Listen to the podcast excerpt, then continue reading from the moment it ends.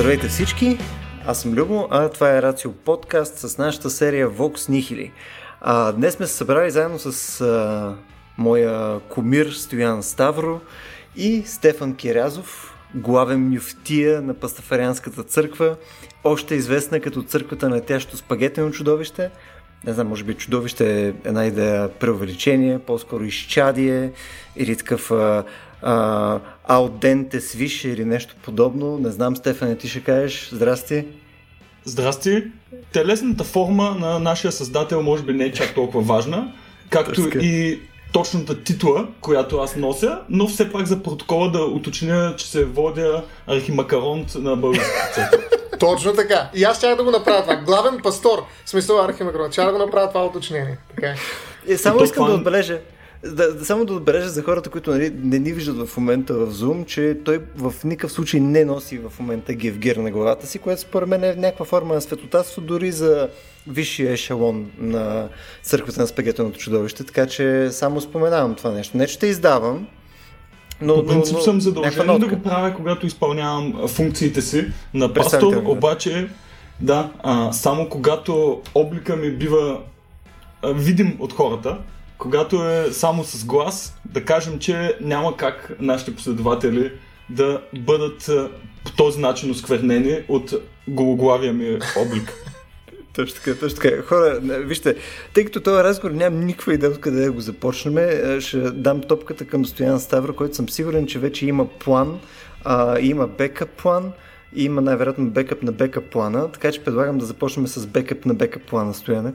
А, да, да, да кажа аз само, че Гевгира го използвам в момента да осигуря нали, това заглушаване на острите звуци около микрофона си, така че дори и в ситуация, в която не се виждаме, Гевгира също може да постигне някакви цели а, и да аз участва нали, невидимо. Бих поспорил между другото. По-скоро това, което имаше цетка, не е Гевгир. Мисля, Гевгир е, е характеристика, в смисъл самите дупки, които са на Гивгер, трябва да са нали, с доста по-различно фил от това, което ти имаш в момента. И сега, има всякакви гевгири сега, извинявай, но а, сега нека на, на специалиста всъщност да зададем въпросите, защото наистина това е някакъв спор от култов характер, защото Гевгира знаем, че а, в тази църква, за която ще говорим днес, има нали, ключово значение наистина.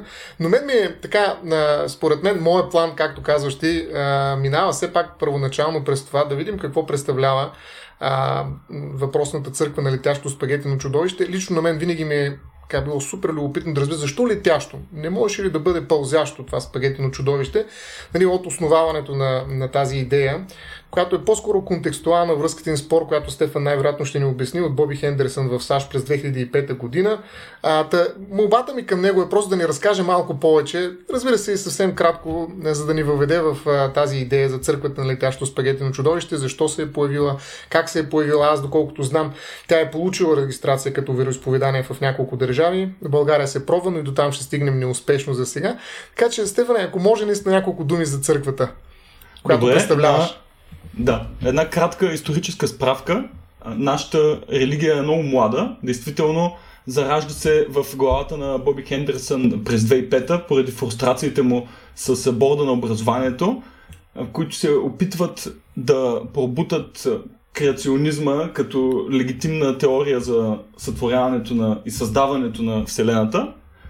И той, опитвайки се да се противопостави на това, а, създава всъщност нашия първи свят текст, в който задава една така теория за сътворението на Вселената, альтернативна на преобладаващата в Америка християнска такава, и в която той твърди, че всъщност нашата Вселена е създадена от летящо спагетено чудовище.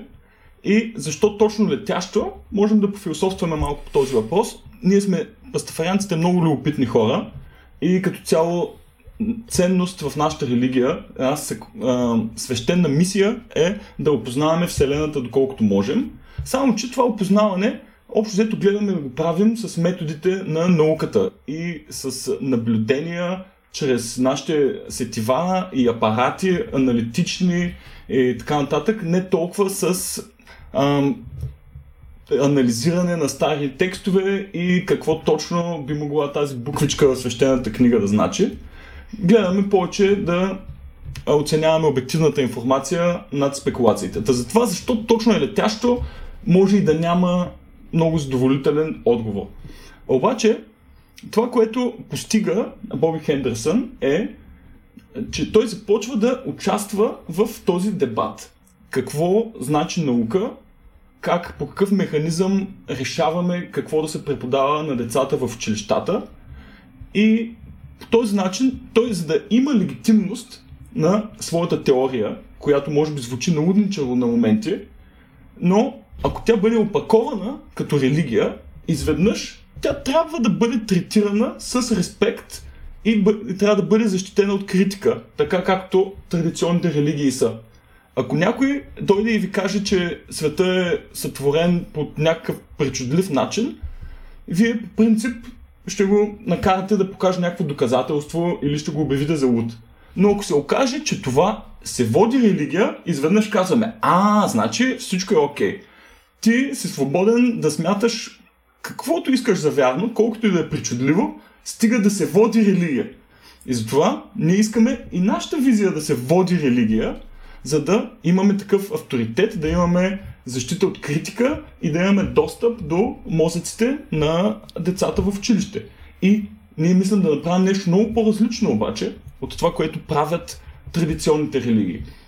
Начинът по който те се разпространяват е да добият монополен достъп до мозъците на децата от малки и да ги изолират от достъп до альтернативни виждания. Ние работим по точно обратния начин. Ние искаме свобода на вижданията и липса от индоктриниране на децата в най-младша възраст. И тогава смятаме, че ако постигнем така пълна неутралност и обективност на информацията, която им даваме, те сами ще стигнат до изводи много подобни на тези, които ние защитаваме. И за да имаме тази легитимност, която искаме, се опитваме да си регистрираме нашата религия и формално и неформално да накараме обществото да ни приема на сериозно и да ни даде достъп до тези важни дебати да. за това как да възпитаваме децата и така нататък.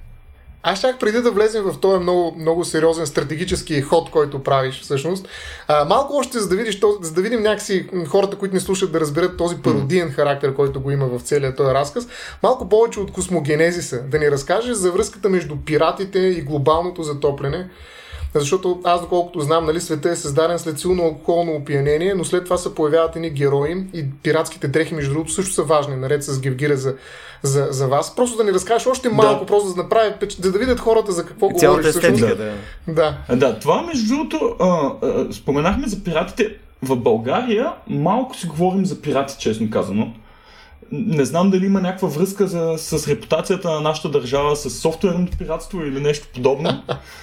Но в българските пастафариански среди много се говори за а, тези въглехидратни удоволствия в течна и твърда форма и разни други аспекти на вярата.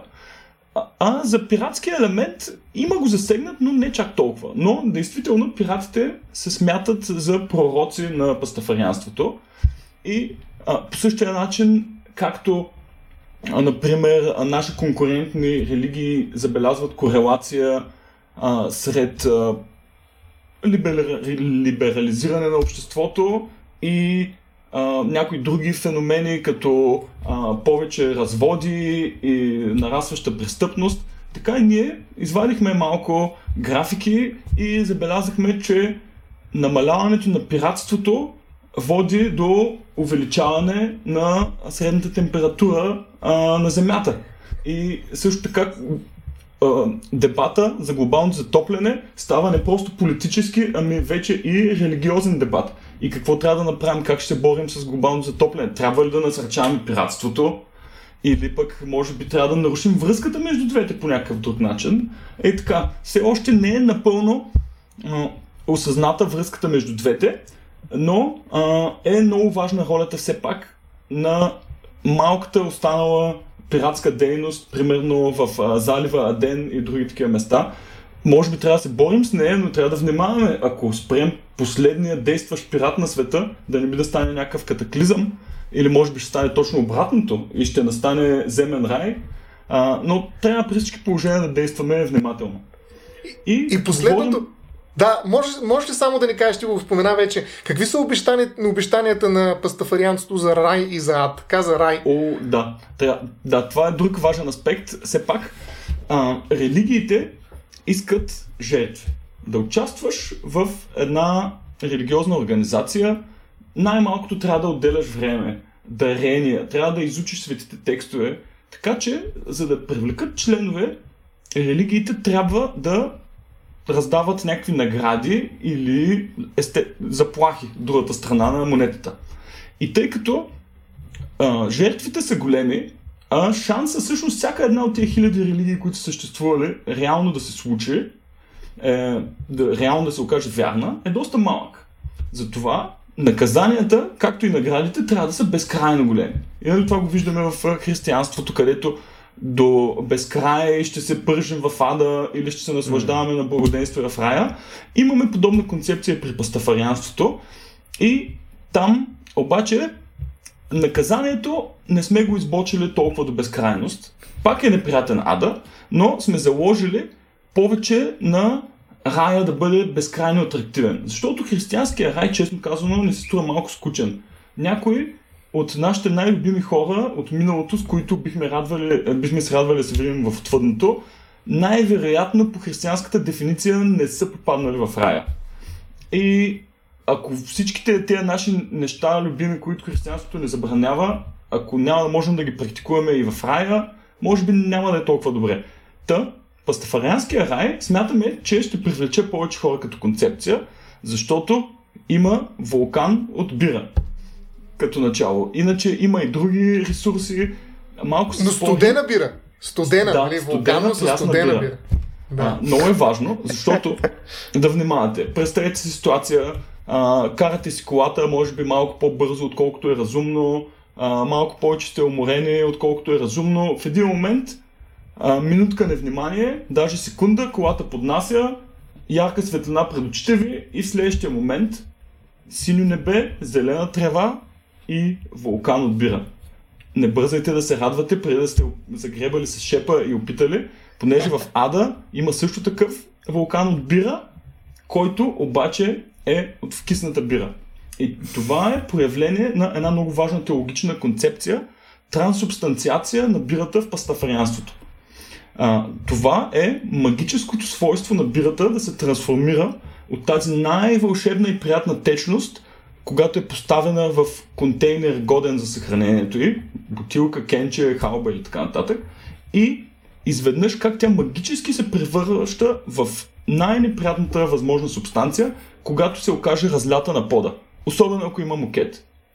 Скандално. И... Или паркет, между другото, комбинация. Да.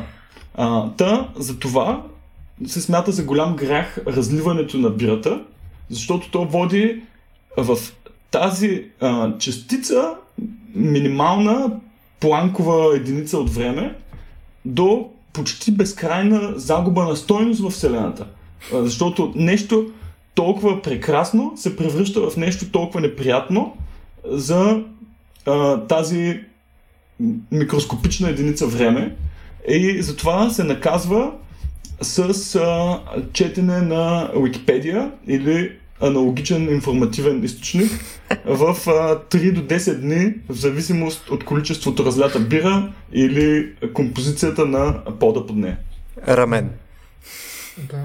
А, а секс има ли? В рая. Последно и повече никаква фактология. Почваме анализ. Да, да. Секс има и а, секса е нещо важно в пастафарианската теология, защото поради някаква причина той се смята за табу в повечето други религии. А ние в пастафарианството смятаме, че трябва всъщност повече да си говорим за секс. Не е задължително да си говорим мръсно, нали, ние тук с вас или нещо такова. За щастие, но, да. А, който иска, също и това се насърчава да, да прави. Нали? Ако с партньорите си, си говорим повече за секс, вероятно ще получим повече взаимно удоволствие. Но и в обществото а, секса не трябва да бъде тема, която трябва да се избягва, защото секса има сериозни последствия. И да, тези последствия, да кажем, че може би в съвремето биват намалени чрез наличието на напреднала медицина и противозачатъчни и така нататък. Но все пак, а, използването на всичките тези неща е базирано на наличието на информация. А пробвайте да споменете в България за а, сексуално обучение в училищата, а не дай си Боже в детските градини да се спомене нещо на тема а, сексуална диференциация или роля на пола в обществото или нещо такова. Не, не трябва думичка да се казва на подрастваща. Та, така, трябва да си говорим повече и по-свободно за секс. И друго нещо а, интересно, защо толкова тези религии имат проблем с мастурбацията? Това е най-типичните престъпления без жертва. А, кому пречи това нещо, че трябва толкова категорично да се забранява? А, особено като се смеси и с забрана на секса преди сватба. Е, добре, тия млади хора, които тези хормони кипят в тях, къде да излезе нали, тая енергия? По някакъв начин създават правила, които няма как да бъдат спазени, само за да се окажеш ти в нарушение и да трябва после спасението на душата ти да зависи от тях. А, mm. нали? Искам да кажа, че просто при пастафарианството не се специално насърчава мастурбацията, но не се и забранява. Да. Добре, аз е, само искам да, да защото най-вероятно ще излеземе много бързо от темата нали, за, за цялата дефиниция, която е на пастафарианство и така нататък. Искам само да те питам, защото това го подминахме в момента, в който почнахме да си говорим защо нали, е летящо, летящо спагетено чудовище и така нататък, но все пак има ли някаква форма на нещо като теогония, която ти е в пастафарианството? Знаем ли, нали, има ли някакъв митос за происход? Има ли някаква история, която разказва за нали, ключовите фигури в пастафарианството под някаква форма? Има а, теория за създаването на Вселената и също така пастафарианството участва в този дебат за възрастта на Вселената. Защото имаме неразбирателство между християнската теология, която казва, че Земята трябва да е на няколко хиляди години и между данните, които идват от научните апарати, които говорят за многомилиардна история на Вселената и няколко милиардна на Земята. Добре, кой е прав? Ами, по някакъв начин ние с пастафарианството стигаме до вижда, че и двете страни са прави. Защото, действително, апаратите отчитат стара Вселена. Но Вселената всъщност би могла наистина да е създадена преди 4000 години. Просто смятаме, че летящо спагетно чудовище в пипалата на алкохолното опиянение създава Вселена, която вече е стара. Значи тя в момента на създаването си е била на а, 14 милиарда 699 хиляди и 900 и колкото там години. И затова апаратите я отчитат по този начин. Та, можем да си стиснем ръцете, следващ въпрос, който трябва да разрешим. Как да помирим хуманистите и вярващите? Може би да си поговорим за противозачатъчни? Ще успеем ли да ги помирим на тази тема? Има време, чай са. Има едно по едно. Едно по едно. Бе, чай са. Аз искам само, тъй като знам, че Ставро със сигурност има негов наратив, аз имам само, че а, още едно мое въпрос, защото ти в момента, в който казваш, нали, че искаш да третираш а, конкретни инструменти, които са в портфолиото на религиите, като а, смисъл, примерно, позитивен, негативен реинфорсмент. Нали, примерно ще се пържиш безкрайно а, количество фада и така нататък. Ти не искаш да го ползваш това нещо, ти имаш по-различен подход. И ако си представяме, че примерно пастафарианската църква ти е нали, в, в някакъв тип а, пазарна ситуация и съответно другите видове религии са ти конкуренти под някаква форма. Това значи, че ти практически се отказваш от този доста полезен инструмент, така че да играеш точно на този пазар с тях и съответно ти си мислиш, че имаш други инструменти, с които може да си по-конкурентен. Да, много добър въпрос между другото, защото смятаме, че този инструмент просто не е честно да се използва. Защото mm. този инструмент с безкрайната заплаха, за да работи, трябва да бъде вкаран в ранно детство и води до трайно увреждане сред индивидите, при които се използва прекалено активно. Така че а, ние даже твърдим, че не може да има дете пастафарианец. Ти можеш mm. да бъдеш пастафарианец само когато си интелектуално озрял, за да приемеш пастафарианството с окей, okay, и душата и сърцето си, но също така и с мозъка. И това, което ни дава конкурентно предимство пред останалите религии, е, че всъщност нашата е единствената религия, която някой би могъл да избере по рационален път. Другите религии имат много багаж, защото правилата им са зададени, спуснати от небето, не могат да се променят. И техните лидери трябва да се усукват като прецели, за да помирят техните антични правила с модерното общество. А ние по дефиниция налагаме такива правила, които биха водили до най-доброто възможно общество. И това е по някакъв начин заложено и в устава конкретно на българската църква. Нямаме такива правила, които не могат да бъдат а, по някакъв начин а, оспорвани и отменени. Устава може напълно да се подменя от членовете на църквата те работят чрез ръководните органи на църквата, но всеки ръководен орган може на демократичен принцип да се подменя от членовете. И по този начин искаме да задаваме система от правила, която се движи не самоцелно, не трябва да правим нещата така, защото така, а гледаме каква система от правила ще доведе до най-добрия възможен ефект за обществото има такъв механизъм за самоко, самокорекция и има цел, която смятам, че повечето хора могат да се отъжествят с нея. Имаме за цел да максимизираме благоденствието в обществото. Няма хм. грехове, които са изначален грях и те неща са лоши по дефиниция, ами просто гледаме ефектите на нещата. И, а, и така, смятаме, че ако един мислещ човек трябва да си избере религия, и почне да ги анализира и да ги сравнява, имаме доста добра конкурентна позиция. И ние искаме точно и тия мислещите хора да идват при нас сами, а не ние да ги заплашваме хората, зорлем да им размахваме а, ятагани или заплахи за отлъчване от колектива и така нататък, за да стоят при нас членовете. Хм. Аз тук имам серия други фолва въпроси, ма дай Стоян да се впие, тъй като... Да се впие. Много Точно агресивно. Така, Любо. Точно така, да. А, всъщност исках да, да добавя нещо към това, което каза Стефан, защото той така ми изпрати устава преди да водим този разговор. И аз бих добавил към това, което казва той, нали, освен, че има и думичката спасение на човечеството, като висша обединяваща цел в устава, т.е. Нали, въпросното максимизиране на щастие, което е типичен утилитаристичен подход, нали, включително и в областта на етиката, за която ще стане въпрос след съвсем скоро време.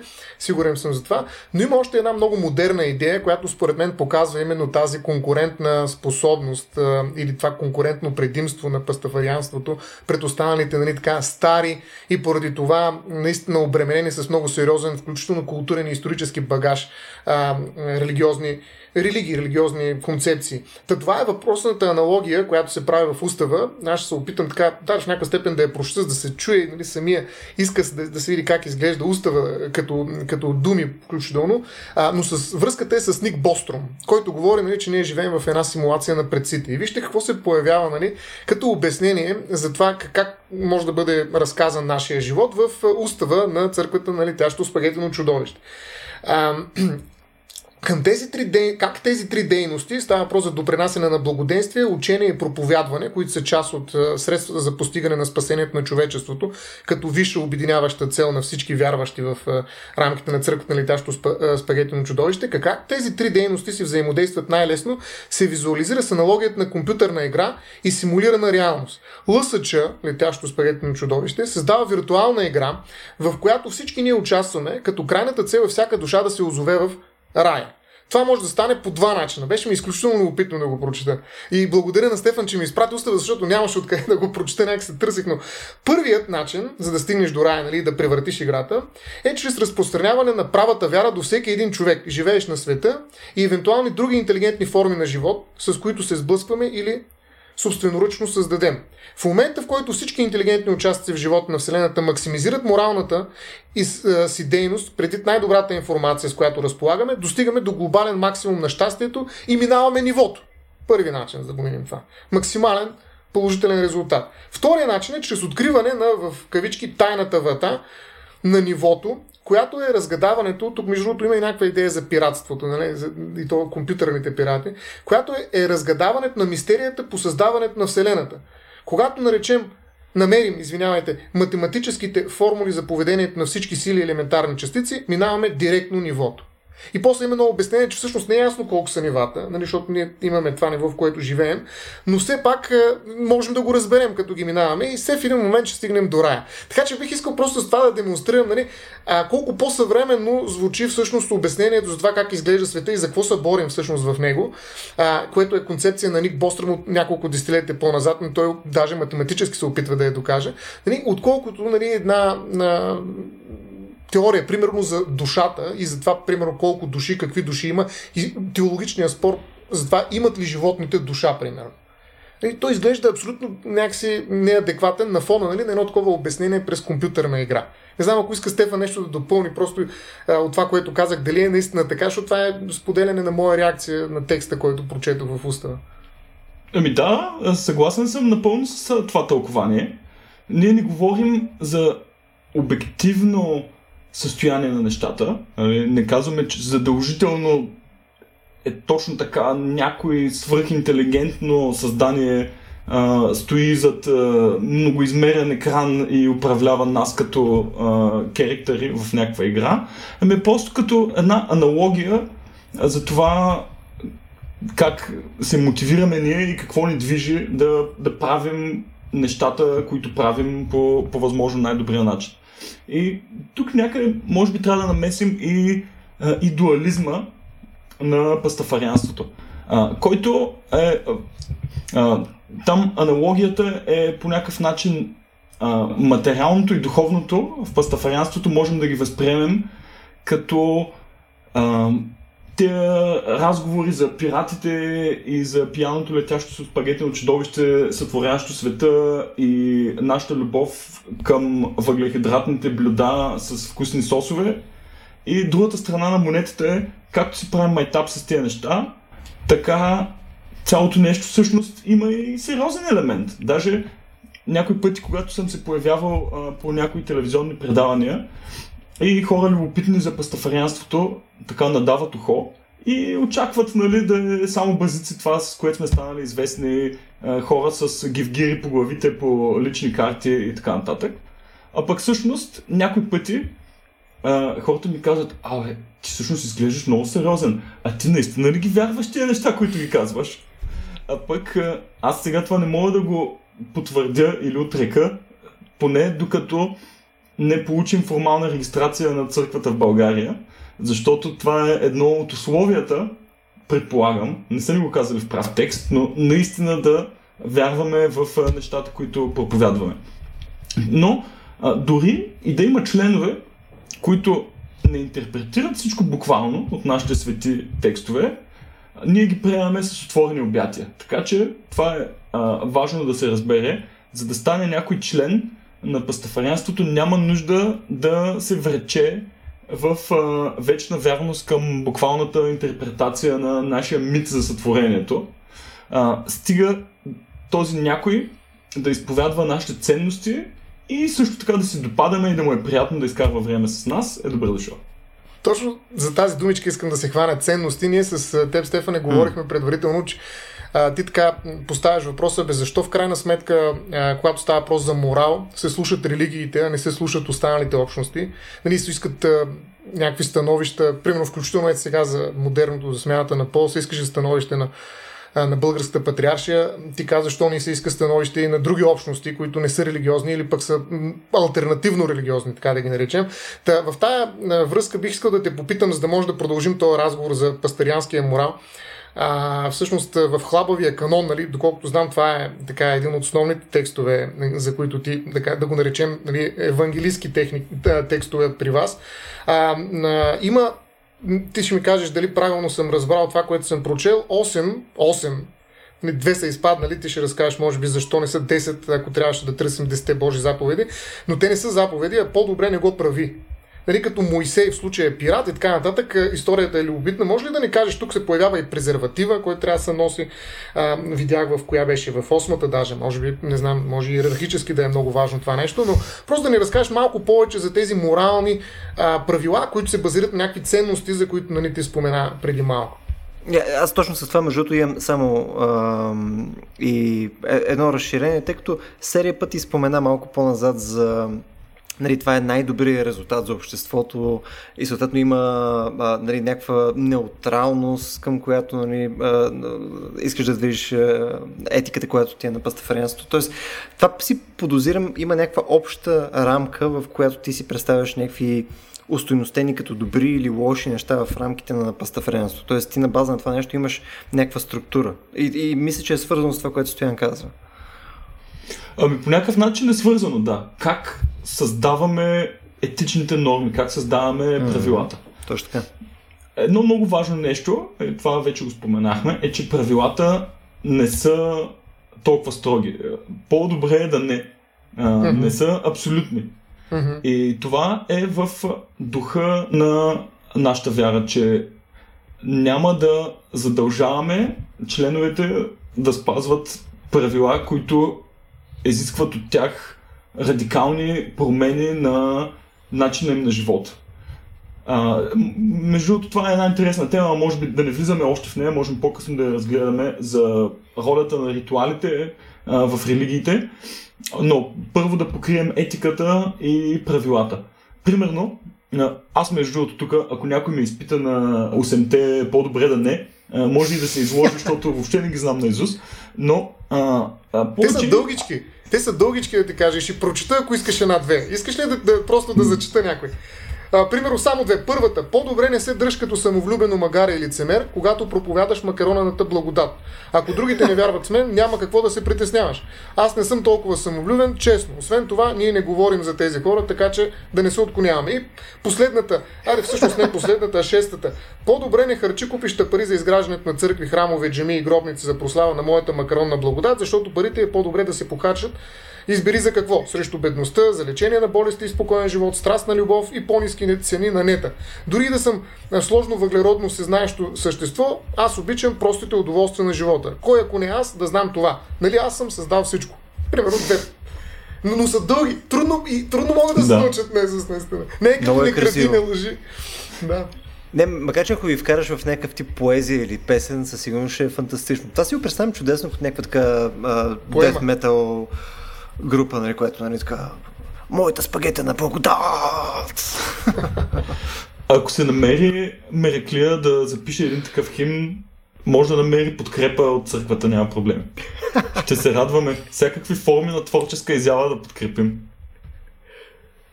Да слушат. Та, та, за правилата е, има там едно, примерно, сред тях, а, което е също по-добре да не твърдиш, че аз ти говоря Нали, примерно, което на мен много ми спъва дейността на проповедник. Сега, аз ако не твърда, че имам авторитет и ексклюзивен достъп до мислите на летящо спагетино чудовище, как да накарам хората да ме приемат на сериозно? Нали? Трябва всичко, което твърдя от името на църквата, да слагам дисклеймер, както ако имате някой приятел, адвокат, сигурно сте виждали всеки имейл, който пратят отдолу с малки буквички This is not legal advice. Та, та така и аз. Всъщност всичко това, което ви казах, не ми го е казало летящо спагета на чудовище. Та има свобода на интерпретацията и нашата българска организация като цяло не е съвсем същата, както международната и както някои от другите локални организации по други държави. Даже в България имаме, имаме истински разкол, даже в организацията. Mm, точно ще и... те питам, между да я кажи. Ако погледнете, а, всъщност двете, а, а, две, двете основни медии, които така двата дяла на организацията а, се изявяват пред общността, са във Фейсбук една страница и една група. И всъщност са, има препокриване между двете общности, но а, страницата и групата като цяло имат доста различен дух. Ако обърнете mm. внимание, ще, ще забележите. Нали? Примерно в групата повече, този дуализъм, който го споменах между материалното в чинията и духовното в етиката. Да кажем, че в групата е повече застъпен материално въглехидратния елемент, mm. докато в страницата, където аз съм по-активен, гледаме да ги смесваме двете и да не подминаваме все пак и сериозната дейност. И така, все пак една религия няма да е истинска, ако няма и разкол. Сега няма да ни приемат хората на сериозно. Точно така. В смисъл, факта, че имаш схизма, значи, че има заради какво да има схизма. Нали? Това е... Обаче това някакси противоречи на липсата на единно откровение, нали? защото определено Евангелието е откровение отгоре. Нали? По някакъв начин това е знание, което се дава без обяснение. А, и тъй като това нещо е лиш, липсва нали, в случая, защото не можеш да говориш от името, откровението ти дава възможност да говориш от името на Божеството, всъщност това създава а, една среда, в която схизмата на практика е невъзможна. Всеки може да каже своето мнение, което в една традиционно християнска гледна точка изглежда ерес. Нали, тоест, ересте е нещо, което се стимулира, така ли да разбирам в а, пастарианство? Ами по някакъв начин да. Ето, например, а, това е не само на българска територия, ами и международно. Има една секта, която твърдят, че а, нали, за тези, които не са виждали тези картинки, как се изобразява по принцип летящо спагети на читовище, като цяло а, хората си го представят като една топка спагети с сос и с две кюфтенца като очи отгоре. И това естествено се смята, че са нормални кюфтенца, Даже не както в България бихме казали нормални са 60 на 40 телешка свинска кайма.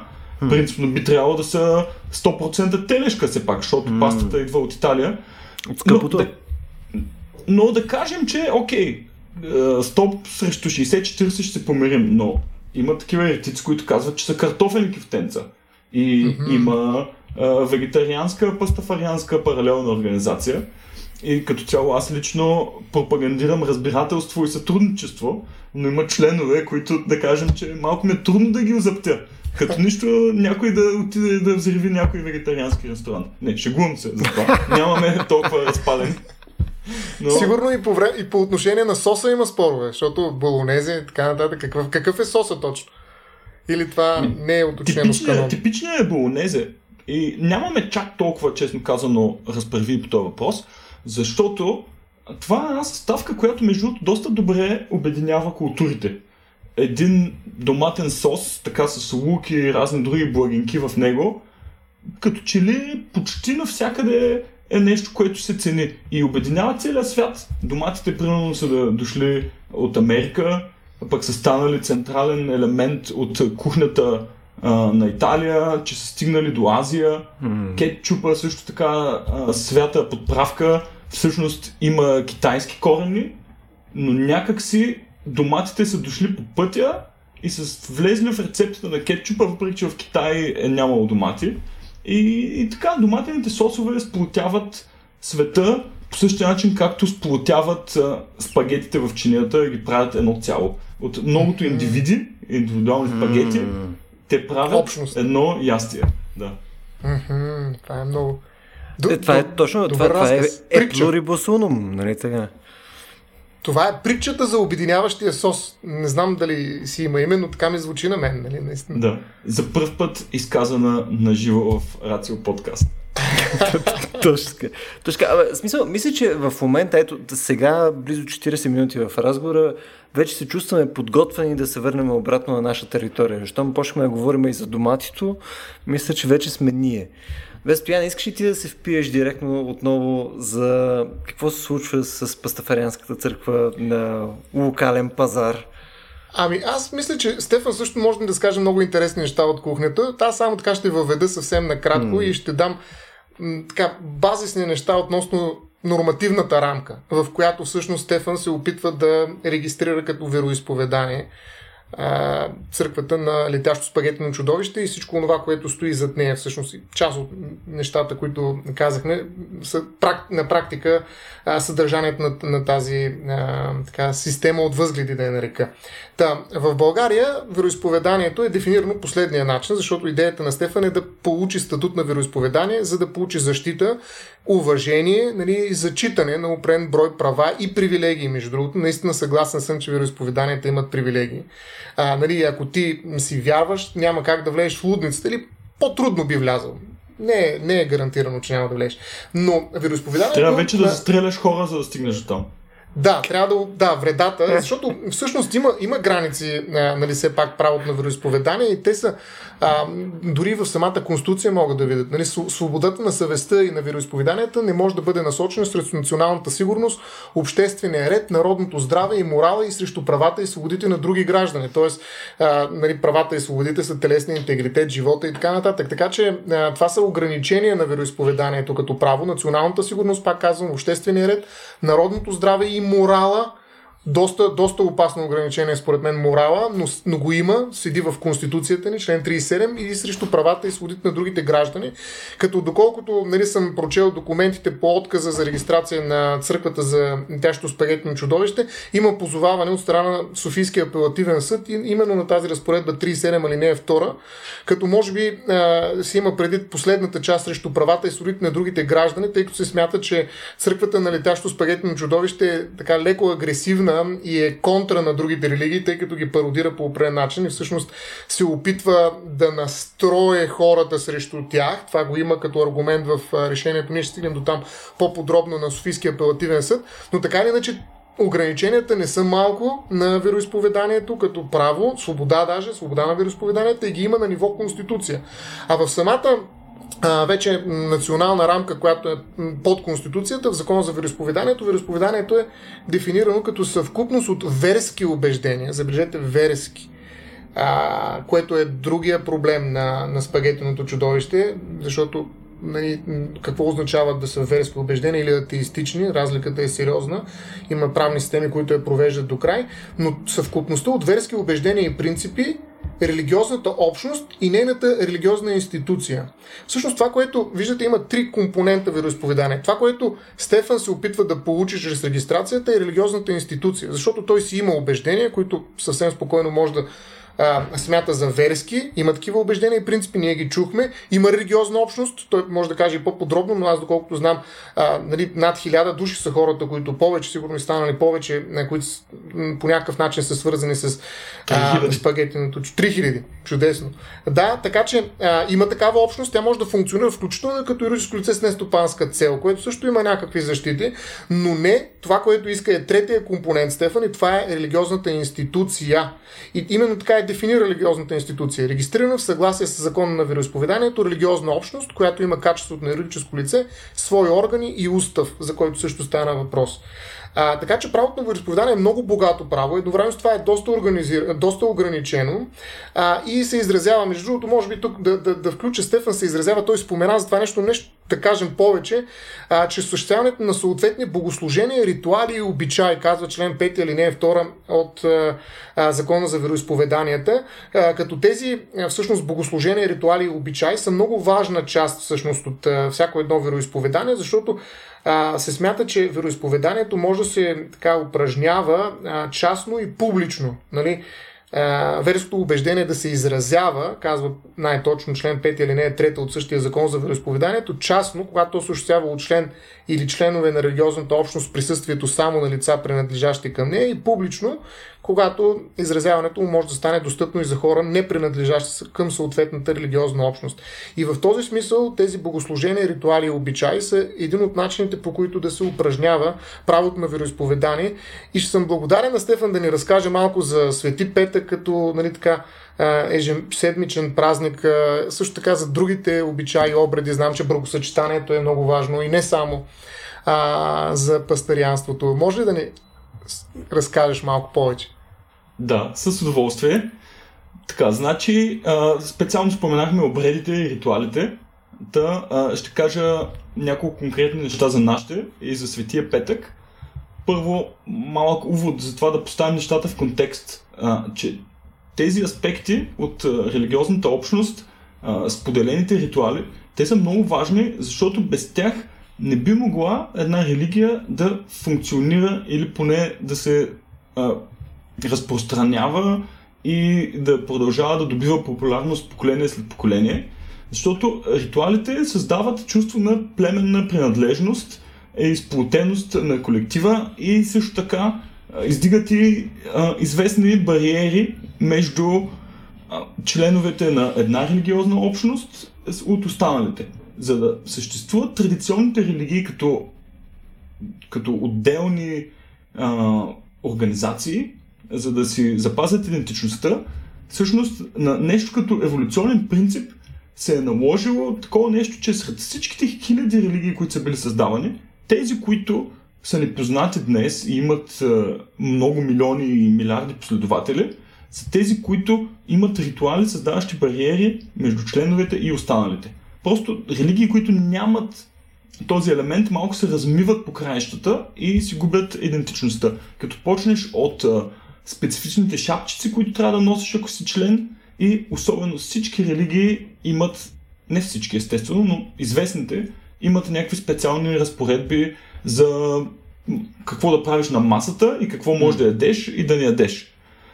Това е почти неминуемо. Реално, ти ако имаш някой а, силно вярващ, общо каквато и да е религия, но да кажем юдаизма е известен с това, някой ортодоксален евреин, да имаш в компанията, аз си го представям да е все едно имаш веган. Ти направиш една вечеря, обаче той, а, ама аз тук това не мога да го ям, това не мога да го ям, ама вие не се притеснявайте за мен, аз си нося тук една салата, ще си рупам, няма никакъв проблем. Нали? Човека е съобразителен, обаче се създава дистанция и изведнъж се оказва много по-лесно ти да си вечеряш с други вегани по веганските ресторанти. И в крайна сметка, аз сега не се сещам да имам нито един веган в компанията си, по същия начин, както нямам и ортодоксален евреин. Та, ние искаме нашите обичаи да са по-отворени. Не искаме те да служат за бариера, искаме те да служат повече като една отворена врата към а, асоциирани членове или просто широката общественост, която иска да се докосне до нашите обичаи. И също така ние искаме да си ги спазваме чисто заради а, нашия душевен мир и благоденствие. И а, споменахме а, Светия Петък, който е всеки петък, е свещен и а, ритуалите обвързани с честването му. Типичния включва консумация на бира.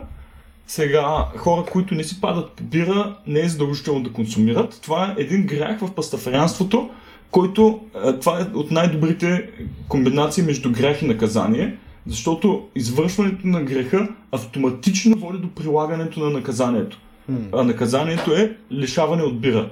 Така че който откаже бира, автоматично е Самоизпълняващо се. Да, така че има баланс в Вселената, но а, бирата в този случай символизира, а, да кажем, разхлабването на правилата, а, които трябва да спазваме в обществото през работната седмица, а, намаляването на бариерите между хората, а, социализацията, изграждането на общност.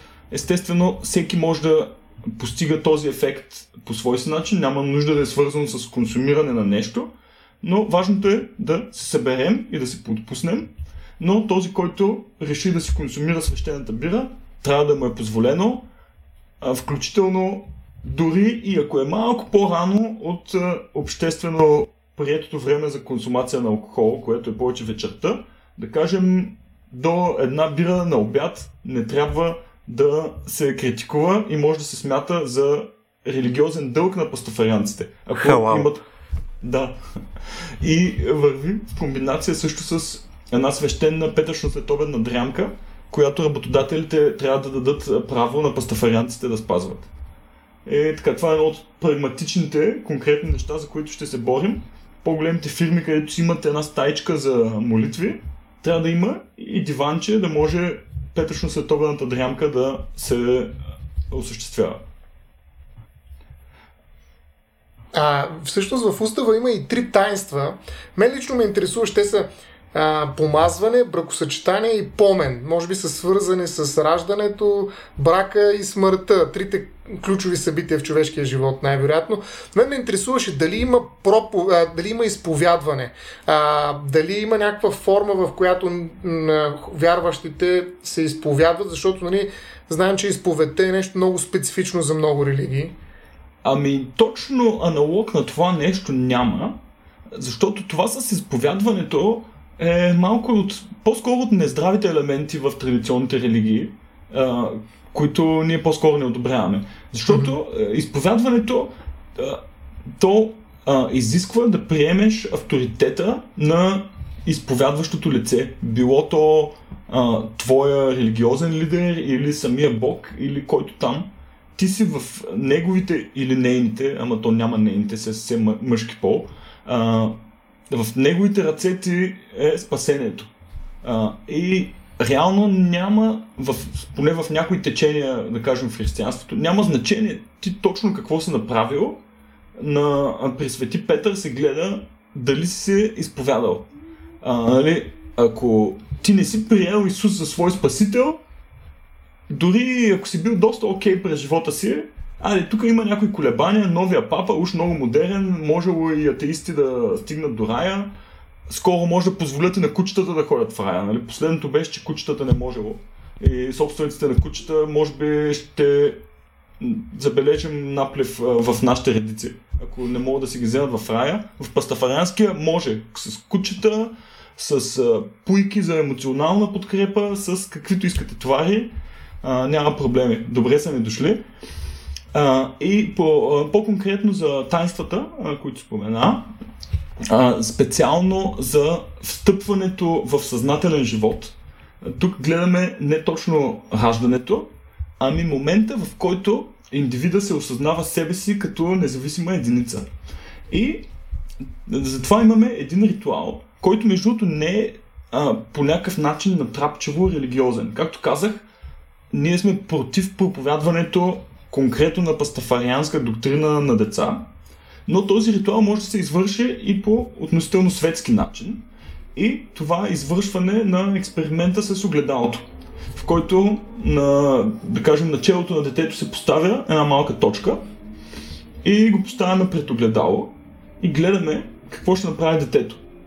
Ако е стъпало вече в а, индивидуалност, то ще посегне към собственото си чело, а не към картинката на огледалото. Защото детето вече осъзнава себе си като индивид и осъзнава в огледалото, че това е едно, че има граница между себе си и заобикалящия свят, свят и е самостоятелно функционираща единица. А, по същия начин този, а, този ритуал е вдъхновен от същия експеримент, който се извършва а, с животни, на които се слага някак, някакъв белег и се поставят пред огледало и се гледа как реагират. Дали осъзнават, че те са индивид, който те виждат в отражението. И е, само 9 вида животни до този момент са успели да минат този тест. Тоест се смятат, че те имат концепция за себе си като индивиди. Така че това е много важен момент в израстването на един Homo sapiens, е, когато той или тя се възприеме себе си като нещо отделно при децата обикновенно се случва около 18-месечна възраст и а, няма някакви а, следствия от този ритуал. Просто е много интересно като родител да осъзнаеш, че детето ти вече възприема себе си като отделна единица. А това ли е помазването? Да. Това а, е тоест, помазването. А, това е. А, помазването е по някакъв начин а, можем да го приемем. Това е, може би са отделни ритуали. Това е стъпването в съзнателен живот. Mm-hmm. А, а помазването вече трябва да все пак да имаш пълнолетие, поне mm-hmm. да кажем а, духовно пълнолетие. Може би няма да гледаме точната дата на личната карта, но способен ли е индивида на самостоятелна, независима мисъл и способен ли е да взема такива решения за себе си? Има ли достатъчно информация? А, примерно, смятам, че за да може да взема такова решение, един индивид трябва да може да чете най-малкото. Или поне да има достъп до информация, предадена му устно, ако не може да чете. Все едно, не че искаме да сложим образователен ценз самоцелен, за да спрем достъпа на дадени хора до пастафарианството. Просто ти, за да можеш да вземеш това решение, трябва да си способен да консумираш информация. Включително информация, която може и да ти е малко трудна, не, не точно като факти, но и емоционално да ти разклати вярванията. Добре, аз тук между искам само да, да разшириме тази точка. Смисъл, тъй като ето това, което каза сега, нали, трябва да преценим дали индивид е способен да взима свободно решение, нали, дали може да менажира информация и така нататък. По-рано това, което нали, с въпроса на Ставро бяхте задал, нали, трябва да може да, да, идентифицираме, че ние сме неутрални и не, не индоктринираме деца и така нататък. И другото, нали, трябва да преценим кое е добро за обществото. И всяко едно от тези неща, нали, в крайна сметка има някаква огромна кофа субективизъм в тези неща, докато нали, част от вашата доктрина в крайна сметка зависи от това вие да може да а, разчитате в крайна сметка на технологичния прогрес и на неща, които са измерими и така нататък. И съответно, аз все още не виждам по кое време вие вкарвате всъщност а, тази методология, която е нали, научната методология, нали, в а, устойностяване на тези ключови части от вашата религия. Нали? Смисъл, а, как, как го преценяваш? Смисъл, има ли сет от критерии, които са обективни критерии, където казваш този индивид а, може да взима свободно решение? Или тези неща водят съответно до а, по-здравословно общество или там по-пребъдващо общество, или както беше го дефинирал ти? Или, да. или, или цяло е субективизъм и в този случай? Да, виждам аз, Любо, още преди малко, че те притеснява този момент на дефиницията на, на добро и лошо. И действително това е добре познат проблем с а, утилитаризма, hmm. че как дефинираш добро и как мериш резултата на кое е добро Точно и кое е лошо. Да. Естествено, невъзможно е да имаме точна математическа мярка на последствията от едно действие, дали е, дали е добро или лошо. И не се и опитваме да стигнем до там. Тоест, ако изведнъж църквата ни я залеят дарения, имаме ресурси, какво ще ги използваме?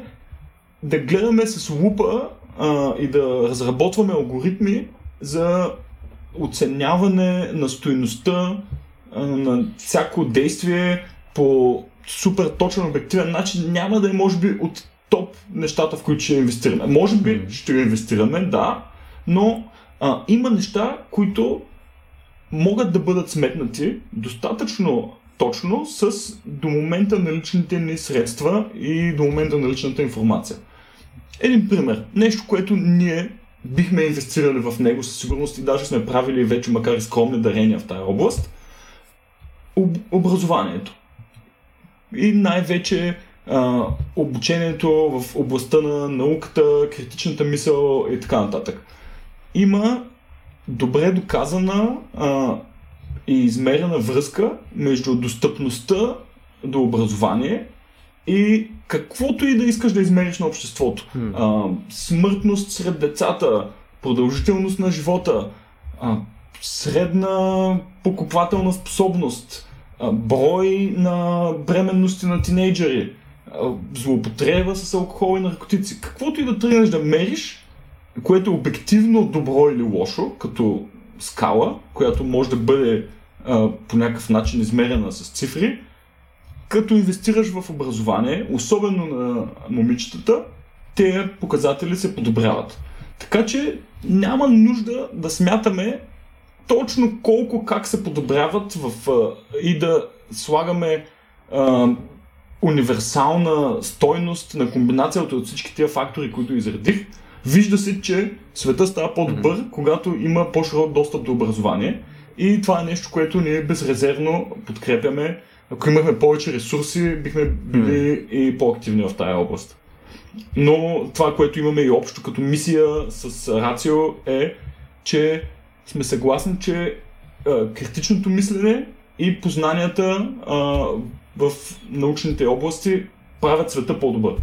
Тоест, по-скоро имаш някакъв сет от а, приоритетни области, където е по-скоро а, много по-малко спорно, че биха били неефективни за постигането на целите ти и съответно тези, които не са част от приоритетните ти области, примерно да кажем, а, неща, които са дарения в посока култура, да кажем. Ти не би го направил, тъй като не мислиш, че поне за момента имаш а, същия тип възвръщаемост от тях. Тоест ти за момента просто скоро стъпваш върху нещата, които са ти safe bets, нека така да го кажем, и за другите неща играта е в центъра. В смисъл, ако трябва да взимаш решение за тях, тогава е субективно, но конкретно в тези, там където ти слагаш основните карти, те са ти в твоята глава поне обективни. Да, доста добро mm. описание, действително. Защото okay. като споменахме културата, действително, ефекта на културата е по-трудно измерим. И там може да влезем в едни спорове, които нас, пастафарианците, не ни е мястото да участваме в тези спорове. Хм. Колко точно е важна културата за обществото, по нашите алгоритми не можем много добре да го измерим и не инвестираме чак толкова в това. Но пък, примерно, културата като средство за себеизявяване, Ние сме супер за тая свобода и не искаме, примерно, да се ограничава това по някакъв начин и който се себеизразява по някакъв необществено прият начин, тук навлизаме в територията на а, неоспорима вреда на обществото, ако не им позволяваме на хората да творят. Добре, де, тази хубава теория и тези добри цели, а, защо не могат да се регистрират като вероисповедание? Въпросът, който според мен е много важен и ключов. А, защо не са го направили в България? Макар, че нали, те не са го успели и на много други държави. В много други държави. Доколкото знам аз, в Нидерландия през 2016 и в Нова Зеландия през 2015 има регистрация на църквата на летящо спагътено чудовище. А, в САЩ има отказ и между другото тук е любопитно да ви представя съвсем така накратко аргументите на окръжния съд в щата Небраска, а, с които всъщност той не признава за религия пастарианството, а, пастафарианството, извинявайте, като те са три. Три неща, казва той. Нека да видим, за да видим как ще реагира Стефан на тях всъщност, защото до някаква степен а, те могат да бъдат открити и в решението на българския съд, което също ще, ще коментираме. Та първата предпоставка или първият аргумент е, че убежденията, за да, за да приемем, че едно нещо е религия, защото идеята тук е наистина да си отговорим на въпроса, това, което чухме, всъщност религия ли е?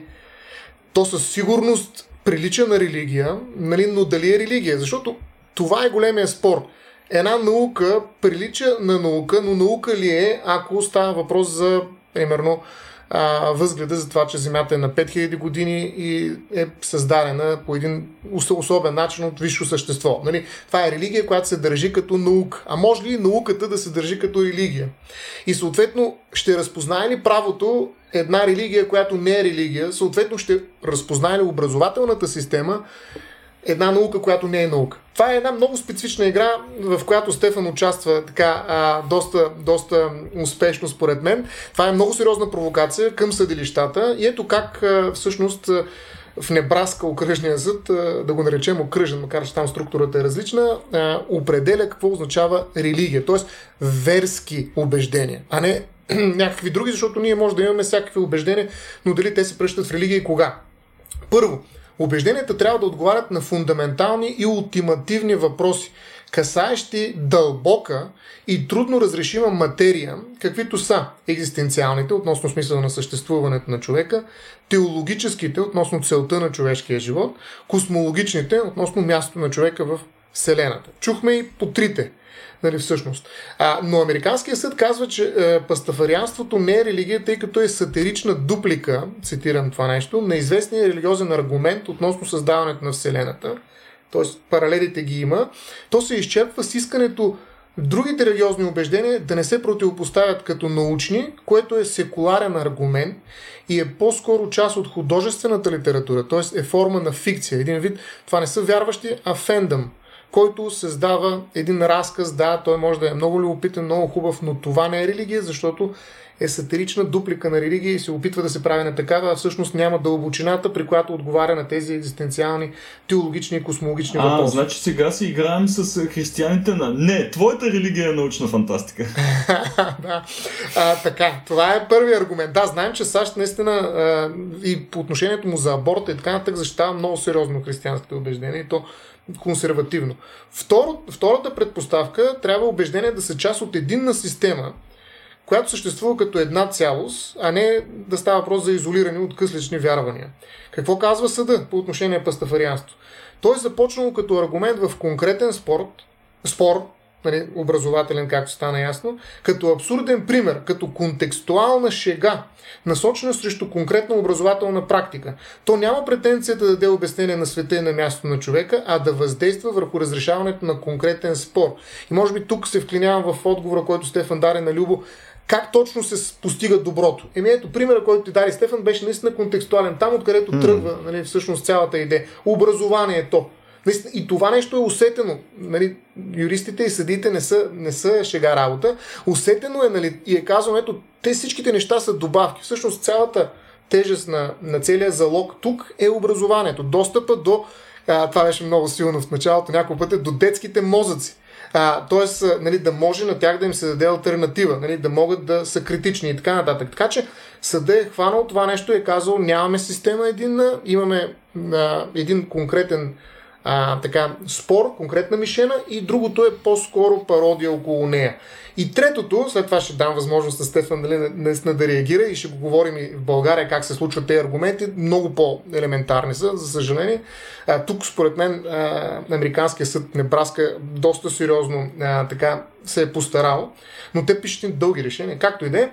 Последният трети а, критерий, за да разберем дали едно убеждение е верско, дали е на лице религия, е убежденията могат да бъдат разпознати по външни и формални знаци, организирани като религиозни обреди и церемонии. Чухме, че има такива неща и ето аргумент и при пастафарианството на Американския съд.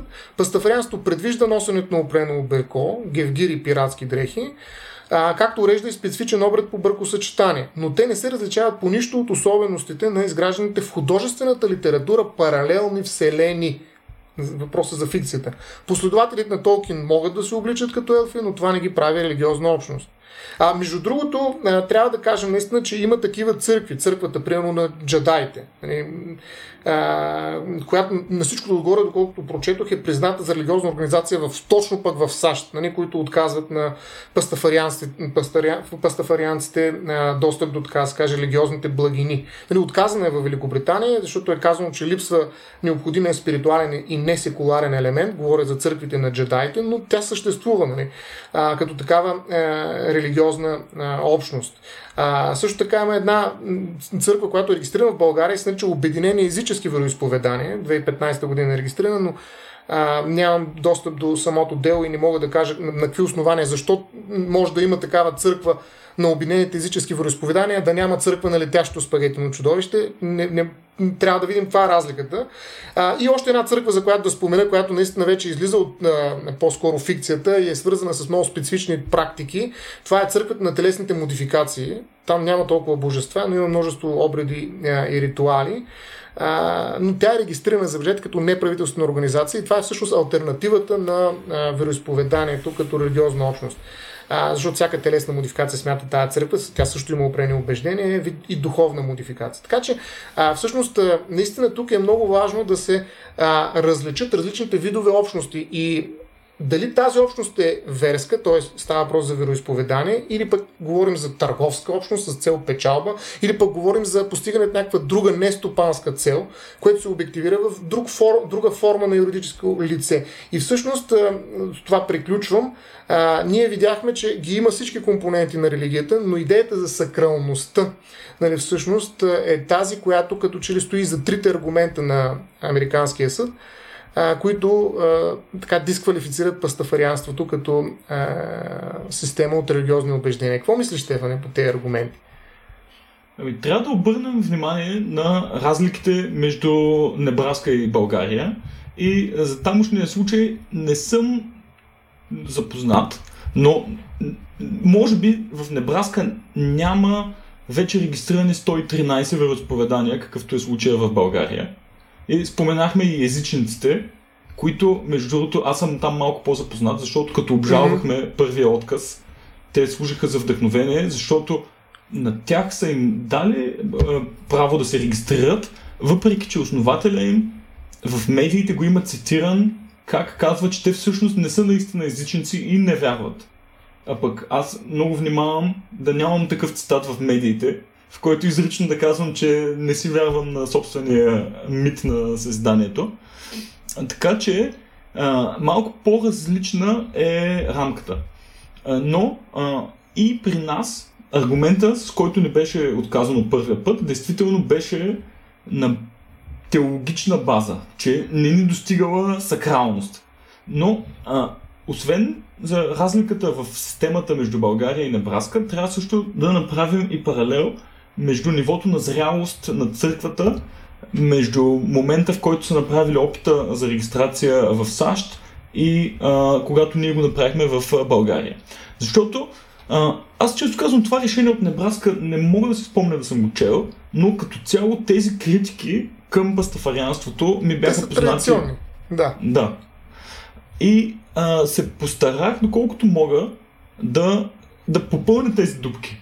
И а, преди въобще да пристъпим към опити за регистрация, гледахме така да си позапълним картината от към сакралност и теология и така нататък. Да имаме а, това обединяващо нещо, а, зад което а, се крият всичките ни дейности, ценности и така нататък. Така че, мисля, че постигнахме доста добър напредък в това отношение и а, по някакъв начин има и доказателство, че работи. Защото първият път, когато подадахме молба за регистрация, беше ни отказано поради липса на сакралност и вече когато обжалвахме, ние си защитихме сакралността доста старателно. И тогава цитирахме и езичниците, посочвайки как ние очевидно сме сто пъти по-сакрални, защото ние, и това е съвсем сериозно, нали, дори и пастафарианците, които не са буквално вярващи,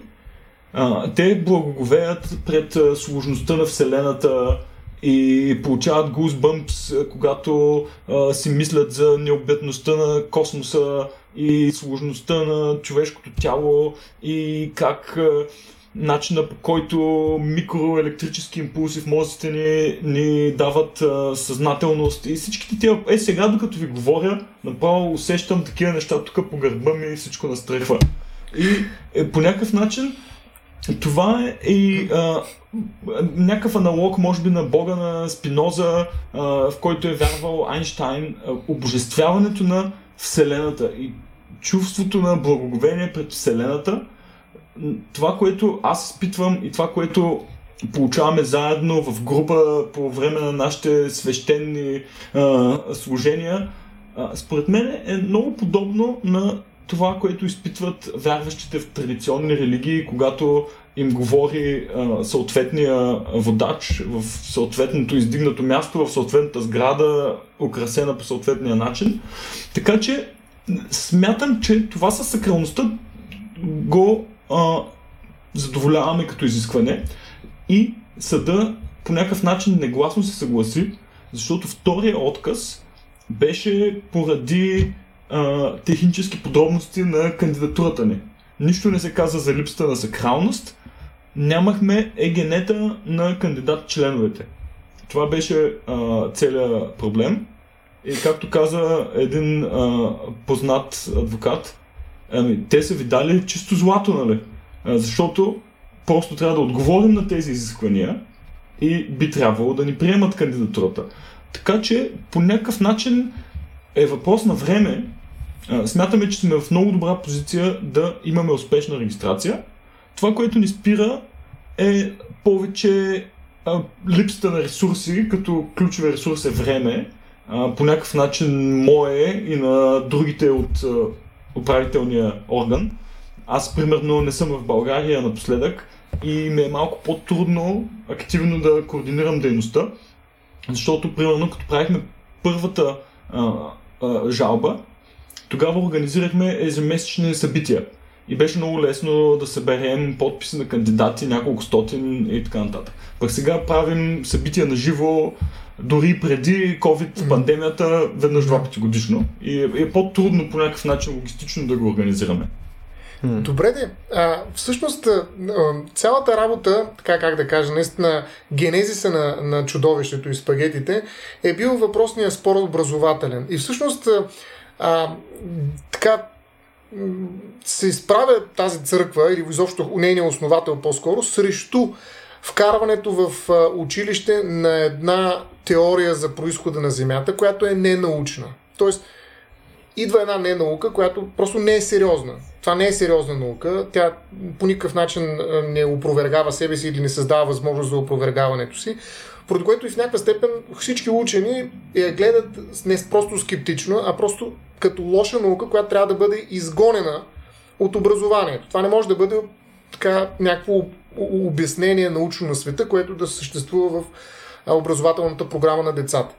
И аз смятам, че този спор до някъде е спечелен. В смисъл, аз не съм видял в а, учебниците на моята дъщеря някъде, примерно, не знам, това може би трябва да е в човек и природа, или де да знам, а, как е създаден света и там да прочита, че Исус Христос го е създал или пък някакво божество го е създал. Тоест креационизма действително не присъства в образованието. Тоест, казваме, че това не е наука. Това е религиозно вяждане. Това е вярване. Това е верско убеждение, ерго, вероисповедание. Тоест там битката на науката е спечелена. Сега в момента, нали, ответният удар е ясен. Вкарваме една наука като религия и виждаме как ще реагира обществото и културата. Дали тя ще признае за религия или по същия начин, както там битката е спечелена науката, тук ще бъде спечелена от на религията битката. Това е според мен много любопитен момент. Нали? Виждам, че ти няма да се откажеш, ще продължиш многократно да, да тероризираш буквално, защото това са много специфични спорове и много, много съди изобщо не искат да се занимават с подобни неща. Имам предвид от градски, от апелативен, а ти, доколкото разбрах, ще стигнеш, имаш намерение до върховен кастионен. Много ще ме е любопитно да проследя а, третия опит. Доколкото разбрах, сега има две, нали така? И това ще е третия, да. който планирате. Да. А, та, така че, тук не е ли, не смяташ ли, че би било правилно всъщност религията да отстоява себе си на собствената си територия и да каже, добре, окей, аз няма да влеза под формата на креационизъм в образователните програми и няма да се представям за, религия, за наука, но пък айде сега, нали, и вие да се върнете там, където ви е мястото, нали, т.е. в а, науката и да спрете да се правите на сакрални и на такива, каквито не сте, нали, както ние спряхме да се правим на наука в образователната програма. И нека да установим един баланс, нали, всеки да си знае гео, така да се каже, и да живеем мирно и щастливо. Възможен е такъв а, пакт нали, между двете части и някакво споразумение за мир? Как мислиш? Такъв тъмен пакт. Ами, това а, а, винаги по време на война, когато някой предлага мир, това е обикновено той, който е тръгнал да губи. Аха. И а, допреди няколко десетилетия, когато религията е имала монопол над всички аспекти на живота, включително и науката, никой нямало да чуеш да ти обяснява как всъщност религията е само за духовното.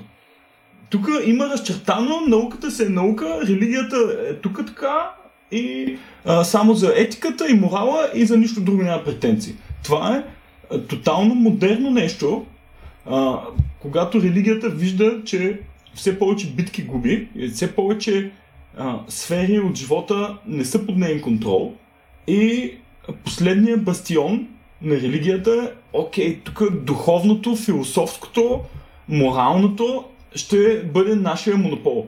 И науката съкън да не ни ги пипа.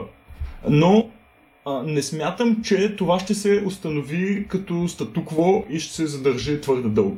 Науката просто е най-лесната за спечелване битка, понеже там нещата са, що годе черно на бяло. Окей, може и да не е точно черно на бяло, може и да е а, единици и нули някъде на някакъв апарат, но нещата се виждат. Самолетите летят, използваме GPS и, и така нататък. Та, това с науката а, вече сме го утвърдили. Обаче няма причина да изолираме, особено пък морала и етиката, особено неща като сексуалността, да ги оставим в територията на религията. От какъв зор религията ще определя кои полови актове са окей okay и кои не са окей. Okay. Защо искат да имат тази власт? Защо претендират на това? Просто това са зоните, които са останали. И една по една ще почнат да се оттеглят и от тези зони. Това е моето виждане над нещата. А, и искам само тук да спомена, сега може би звуча малко разпален и говоря за войни и такива неща. Войната не е срещу вярващите. Войната е срещу радикалните елементи в организираната религия, които нанасят вреда на обществото. Ние не искаме всички християни, мусулмани, евреи индуси да си забравят вярата и да се врекат в вечен атеизъм и да си бият децата с пръчка през ръцете, ако кажат слава Богу или нещо е такова. А, даже ние сме единствената религия, която като каже свобода на вероисповеданието, наистина го има предвид. Защото когато един брадат поп ти каже за свобода на вероисповеданието, те имат предвид свобода за себе си да си практикуват вероисповеданието и да го натрапват на други, но не говорят за свобода на другите вероисповедания. А, ние сме за свобода на вероисповеданията и смятаме, че ние сме много по-близки с умерените елементи от религиите, отколкото те самите в рамките на собствената си религия са с фундаменталистите и умерените.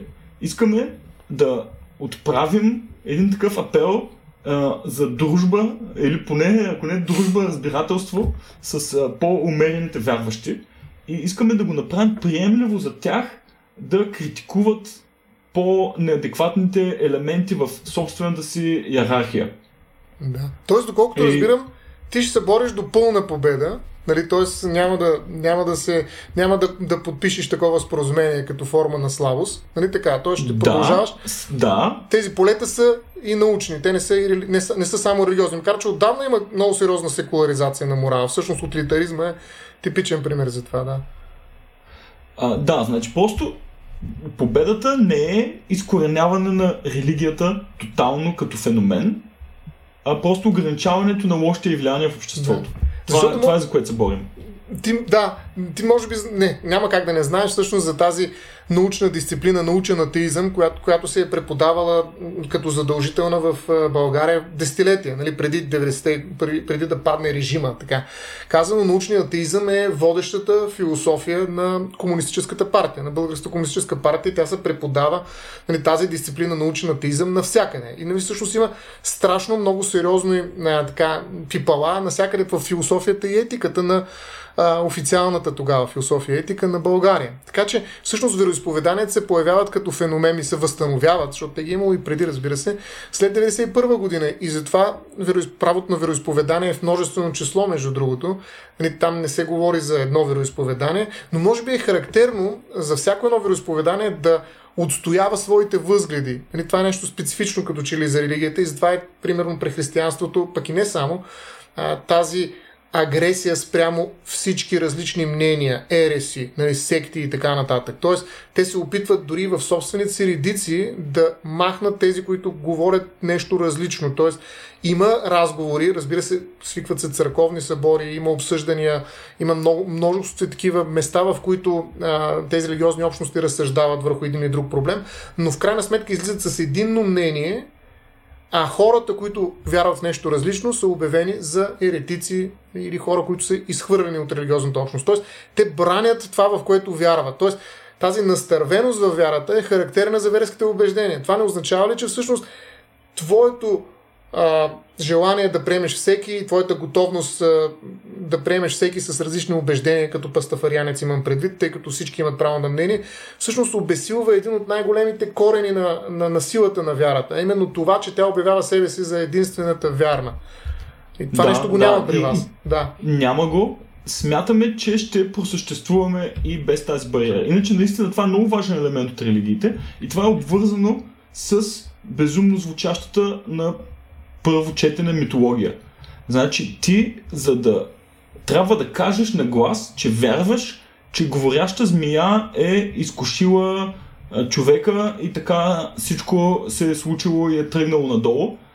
И един път като го изкажеш това вече на глас, ти ставаш част от пакта и а, по някакъв начин минаваш една бариера. Трябва да вярваш поне толкова, че да можеш да приемеш за нормална тази причудлива история. И при нас това нещо го няма. Няма такъв ценз, а, доказателство, както в мафията, нали, трябва първо да застреляш някой, за да а, видят, че си сериозен. А, но... А, а това не е ли причината... метафора? Както и чудовището, най-вероятно спагетеното чудовище. Това не е ли метафора? Защо трябва да приемем, че тези хора вярват в а, тази змия, говореща и така нататък? Нали, това е аргумент, ми... който винаги се казва. Да, а, но принадлежността на точно конкретното племе се определя от отговора на този въпрос. Някои а, деноминации а, смятат, че е метафора, други твърдят, че съвсем буквално се е случило така. Mm. И е, е важно какъв отговор ще дадеш на този въпрос. Не можеш публично да твърдиш, че е метафора, а да се причисляваш като южен едис какъв си баптист. Или, а, да, при нас е по-разхлабено това, но смятаме, че може да оцелеем, просто защото има голям пазар за това, което предлагаме. Просто защото традиционните религии губят членове доста бързо. Бе, а, смисъл, това, което говорим точно за метафорите, смисъл, не работи ли по този начин човешкото общуване на цяло? Защото ти в момента, в който излезеш пълно просто да пиеш, да кажем, бири с приятели или няма значение, имаш някаква форма нали, на, някакъв, на някакво общество, а, ти по презумпция приемаш някакви правила в рамките на нали, вашето укрупнение от хора. Нали, смисъл дали ще а, там дядо Боже а, неща или ще е някаква друга форма на примерно а, той е страшен пияч или а, тя е whatever, нали, страшен изкуствовед и прочее. И са някаква форма на малки лъжи или малки просто неистини, които ти все пак трябва да декларираш под някаква форма с а, някакъв сет от изречения, просто за да си част от това общество и да го поддържаш под някаква форма. Кое, което винаги се случва. В смисъл, нямаш... Аз често то съм се замислил това нещо. Да, идеята ми е, че то е... То, то, това, ти е, това са ти картите, които са ти дадени. Оттам нататък ние можем да видим, че има някакво такова по-тъмно проявление, нали, когато гледаш към религиите, но реално ти го правиш в серия други домейни и не ти прави толкова впечатление. А, та, е, нали, като си е... метал, трябва да си с дълга коса и с черни дрехи. Точно, не трябва да се къпиш всяка седмица. Нали, смисъл, нормалните неща. Ти, ти трябва да фитнеш под някаква форма в твоето укрепнение от хора. Да, и съответно, това не съм сигурен, че е ужасно. Смисъл, то по-скоро ти плащаш с, с нали, тази неистинност или с нали, твоята декларация на, на принадлежност, ти плащаш някаква цена и просто си преценяваш дали искаш да платиш, мисля, за да си част от това общество. И това е просто цената, която трябва да платиш. Ами да, така е, но това не е процес, който хората съзнателно го осмислят и вземат решение. Може би за някой се случва, окей, но по принцип а, процесът започва от племенната принадлежност, която ти запълва твои нужди. Всеки има нужда от социална среда. Еволюцията така ни е моделирала. И ти за да станеш част от тая среда, тъй като тя ти задоволява твоя нужда, ти подсъзнателно попиваш племенните принадлежности и символи и обреди на тази общност. Така че това е един нормален процес. Ние не се опитваме да го спрем, но също така не се и опитваме да а, го направим по-явен. Не искаме да го направим като бариера за приемането на нови членове. Да, естествено нашата общност си развива свои си характерни неща и да, не всеки ще се съгласи на публично място да се появи с гивгир на главата. А, или не всеки ще каже даже на глас нещо, каквото и да е в подкрепа на пастафарианството, защото това има социална цена. Всеки има познати приятели, шефове, клиенти, които са вярващи. Така че дори и нищо да не правиш активно, ако на публично всеослушание заявиш, че си пастафарианец, ти плащаш цена а, за това.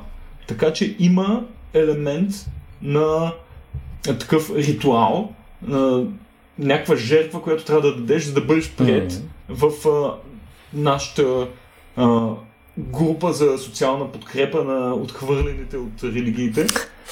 Но просто не се опитваме изкуствено да я усилим. Внимавай какво говориш, нали? защото това ще се използва срещу теб и винаги и само срещу теб. А, каза социална група нали, за подпомагане. Да. А, имай предвид, че всъщност това може би е единственото вероисповедание, нали, наричащо себе си вероисповедание, а, а, светоглед или някаква система от възгледи, което се притеснява от това да заяви своята изключителност, нали, своята а, изключваща всякакви останали версии истинност. Нали? Защото при пастафарианството липсват две много важни неща. Откровението, което дава абсолютна сигурност, нещо, което е много характерно за всички религии, относно това, кое е добро и кое е зло.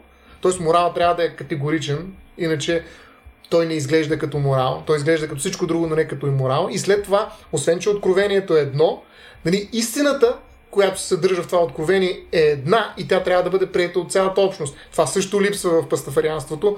Съответно, тук има един плурализъм, нали, една критичност, която е точно обратното. И в някакси виждаме, нали, че може би църквата на летящо спагетно чудовище е единствената може би езическите не съм видял наистина, но ще помоля, ако може да ми изпратиш това, ако имаш нещо за тази а, нали, езическата, както е наречете църква, а, дали те, а, те претендират за своята изключителност. Тоест, ти не си от агресивния а, теизъм, който казва няма Бог, примерно, защото това би било някаква форма на изключителност, която казва, или пък не трябва да вярвате в това нещо. Напротив, ти каза, че не си против вярващите. Тоест, вярвайте, щом искате, нали, правете го.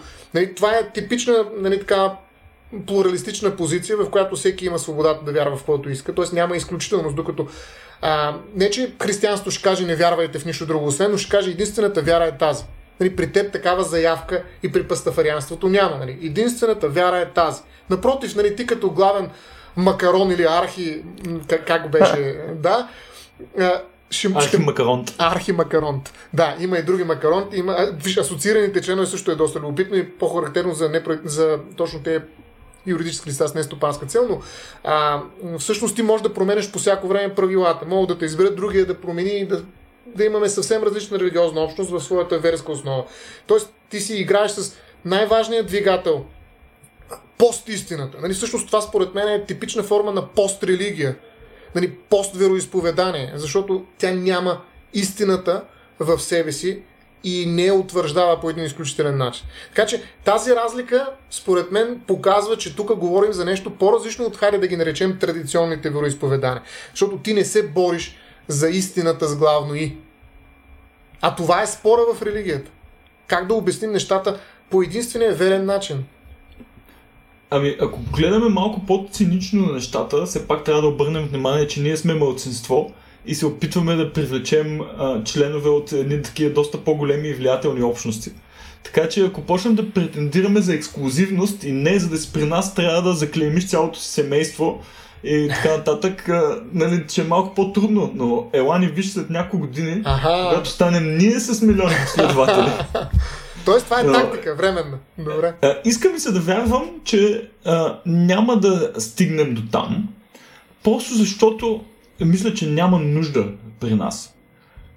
Тези, тези характеристики на всичките ни познати религии да имат ексклюзивност и да претендират за абсолютност на тяхното прозрение, това е, ние виждаме ефект на един процес на естествен отбор, който е минал измежду всичките религии, които човечеството е създавано и тези са те, които са се утвърдили. Защото а, ако нямаш този елемент, не можеш да мотивираш армии а, да ходят да разнасят твоята религия на сила или чрез економическата си мощ или така нататък. И просто процесите, които са довели до света, който познаваме в момента, с религиите с милиарди членове, просто така са се стекли и тези религии с тези качества са били наложени на такъв глобален мащаб. Но, а, действително, харесаме този термин пострелигия, а, защото сега имаме един глобален свят, обединен от а, реактивни самолети, интернет и идеите се разпространяват не чрез налагане с меч, ами чрез тая меметична еволюция.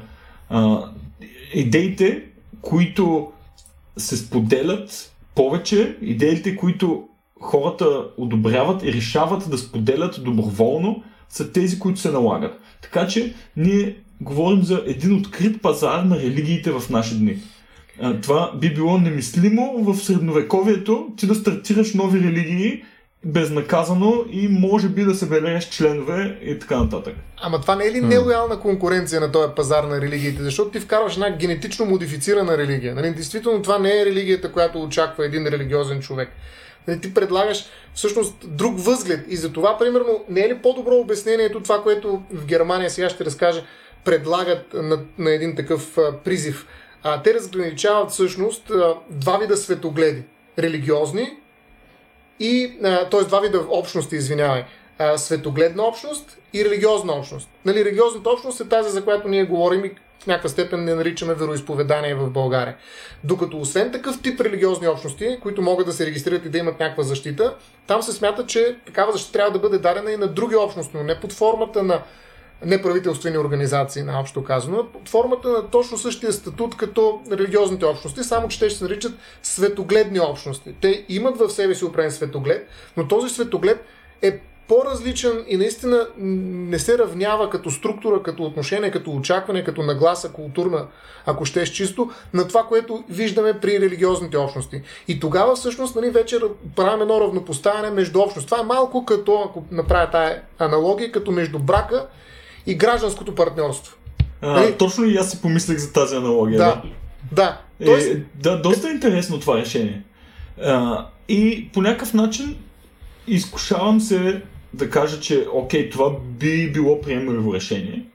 И както в началото, когато за първ път почнах да мисля повече за този дебат, за брака и за гражданското съжителство, окей, ако е едно и също пред закона, партньорство, добре, ам, ако пред закона е едно и също, не е ли спечелена битката? Обаче не, не е спечелена, защото трябва да можем да го наречем брак трябва да можем да го наречем религия. Защото ако го наречем нещо друго, а не религия, може би пред закона е напълно равно, на хартия е едно и също, само че като в някое толк шоу говорят а, за дали могат да се колонират хора или не, а, може би хората подсъзнателно ще приемат по-насериозно този, който идва със съответната шапчица и има етикета религия върху себе си. Отколкото този, който абе, уж е същото, ама не баш. Та по някакъв ами... начин да. Окей, okay, обществото трябва да а, няма пълно равенство, ако не се съгласим да си поделим също и термина. И важно е за нас да се борим именно за религия, за, а, именно за заглавието религия, защото по този начин караме действително обществото да се замисли за дефиницията на религия и защо аджеба има изключения за религия. Защото изключенията, които се правят за религиите, не са само законови, ами те са също и такива социални и практически различия, които се дават на религията. Защитата от критика, ненакърняването на религиозните чувства на хората, смятането за неприето да се критикуват и да се усмиват религиозните вярвания на хората, това са едни такива защити, които религиите имат, които философските мирогледи, дори да имат същия правен статус, може би няма да имат. Добре, да, това е борба срещу нали, така едно много важно измерение на религията, културно-историческото. Нали, ти всъщност се опитваш да буквално като пират, нали, може би това се връзва доста добре с нещата, които чухме за летящо спагетино чудовище, да превземеш една територия, която вече има някаква много дълга история културна, в която това понятие се е намествало с годините многократно. Нещо повече, на изток да речем, ако питаме дали даоизма е религия, много хора ще кажат, че не е така. Нали? Тоест, че религията, религията или вероисповеданието като светоглед или айде да кажа като общности, а, всъщност са нещо локално за определена територия от света. Тоест, те като феномен наистина са по-различни от атеистичните вярвания или атеистичния начин на мислене за, за света около нас. Тоест, ако тези неща по принцип са различни, защо да заличаваме разликата между тях, ако можем да прикрепим еднакви правни последици? Разбира се, ти си напълно прав, че всъщност с това решаваме само юридическия проблем, защото казваме дали ще е светогледна общност, дали ще е религиозна общност, те имат едни и същи права, така да се каже, задължения, разбира се. Тоест, решаваме въпроса с чисто юридическото формално равенство. Нещо, което според мен е първата битка, нали? защото без него нататък да. нищо не може да се промени в културно и социално отношение. Така че а, решаваме проблема само в рамките на юридическото. Но ние няма как да решим този проблем по никакъв начин в рамките на културата. И ти казваш, наистина аз предизвикам в момента един дебат за това какво е религия. Ако обаче този дебат изплюе, защото той няма да е юридически, нали, дори да ни регистрира, да регистрира такава такова вероисповедание Софийски градски съд. А, този дебат ще се проведе, както и за пола, примерно, се провежда дебата, в рамките на една много по-широка общност. Нали? Има много хора, които изобщо няма ги интересува, но има хора, които ги интересува и те ще извадят някакво решение. Тоест, те ще се произнесат паралелно с Софийски градски съд. Нали? И там, където ти се опитваш да водиш тая битка, тя не е юридическа, тя не е свързана с регистрация, а тя е свързана наистина с един разговор. Но ти готов ли си в рамките на този дебат, така да се каже, да ти отговорят, че всъщност и да приемеш това, след като нали, в някаква степен дебата е място, където ти търсиш истината, да приемеш, защото той е културен, той не е научен дебат обаче този, да приемеш отговора, в който се казва, ами това не е религия.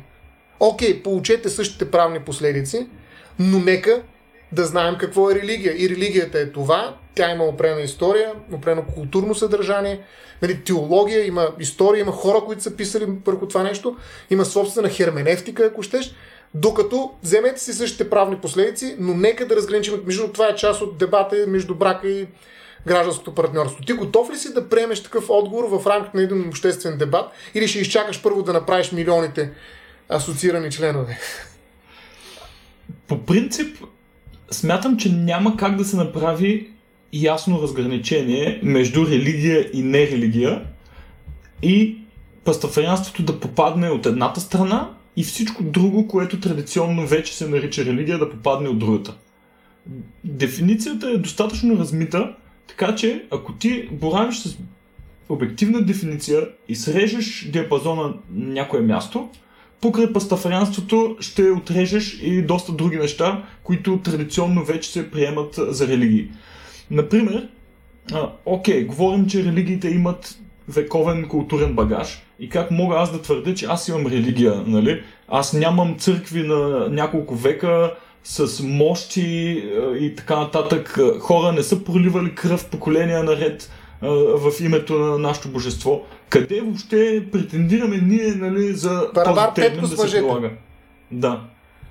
Само, че всички религии някога са започнали от някъде. И няма нужда да гледаме към средновековието и че е по-назад, за да видим как този процес се случва. Имаме доста интересни примери и от 20 век за организации, които на бърза ръка са били приети за религии и вече никой даже и не ги поставя под съмнение. Примерно, мормоните в САЩ са доста влиятелна група, е без малко с президент мормон да се окажат. Никой не го приема за странно, че хората наистина вярват, че а, Джон Смит а, е получил а, някакво а, вдъхновение и е намерил следи от Исус в Америка. Каква ли беше историята точно? Мисля, че имаше някакви такива истории, а, които звучат много безумно. И всичко това е измислено преди по-малко два века. Не е толкова антично, че да кажеш, че се е предавал от поколение на поколение и така нататък. И след това пък а, сциентологията. Също се води религия в САЩ и в много други държави. Измислена тотално наташак, където се казва, от някой, който сам си го казва, че а, с писане на книги не може да забогатее, трябва да измисли религия. И бам, измисля религия. И а, Том Круз и кой ли не, и Джон Траволта му я проповядват с план в очите. А това не смяташ ли, че е някаква мода, просто някаква претенция, която няма да оживее? Примерно, наистина християнството има нещо, което кара да бъдеш християн 2000 години по-късно. Тоест има някакъв скандал буквално в Исус Христос и в цялата история, която протича след това, за да може да мотивира хората и днес нали, да са готови дори някои да жертват живота си за това. Така наречените мъченици. Нали. А, има ли нещо, което би останало във времето и тази мода би се превърнала в нещо много по-трайно? С кое ще привлече, примерно, един сциентизъм? Какво ще накара един човек да си, да си жертва живота най-ценното? Да речем? За разлика от, примерно, исляма също. Виждаш какви хора идват, появяват се, гърмят по средата на... взривяват себе си, имам предвид, по средата на центъра на някакъв град и убиват милиони души, за да отидат в някакво измислено нали, място. Или пък не измислено, реално съществуващо според тях. Тоест, това нещо в някаква степен мотивира хората. Нещо вътре в религията. Най-вече според мен на изискването за а, изключителност. Нали? За това, че това е истината и край. Тая е убеденост. Докато ти предлагаш свобода, пастафарианство предлага свобода на възгледите, плурализъм, който винаги е много по-облегчена форма. Няма такава агресия, макар че нали, Софийски градски съд обвинява, че има а, някакси стимулиране за, на агресия към религията по принцип и затова нали, го видях като аргумент. Но напротив, нали, това, което ни разказваш ти пред нас е по-скоро една много мирна версия за съществуване на различни възгледи. И всъщност тя обаче е дали е жизнеспособна във времето, дали ще можеш да намериш хора, които да умират за, за паста, освен ако не са Това, това е доста интересно, наистина. Какви са мъчениците на бъдещето? Да. да, и от двете страни хем едни казват, че сме твърде агресивни, други казват, че не сме достатъчно агресивни. Не може да, да угодиш на всички. Добре, ако някога... Това е живота, да. да. А, ако някога се здобием с истински пастафариански мъченик, ще ни признаете ли неоспорвано за религия? Това е въпрос към кого? Ми към теб лично, защото а, казваш, окей, ще се примирим ли да сме uh, separate but equal, да не се нарича религия, ами да е нещо друго. Не. И казваш, къде са ни мъчениците. Uh, ако, ако има мъченик, а и не само към теб, и като цяло и към слушателите. По принцип, това е дебат, това е разговор, защото идеята е наистина да, да видим къде е проблема и има ли го изобщо. Нали, да се регистрира пастафарианство като вероисповедание. Да. Според мен бихме могли да имаме мъченик. Можем да кажем, че даже и сега имаме мъченици, защото един учен който приема работа в бан а, срещу скромна заплата, за да развива а, хоризонтите на човечеството вместо атрактивна позиция в технологична компания.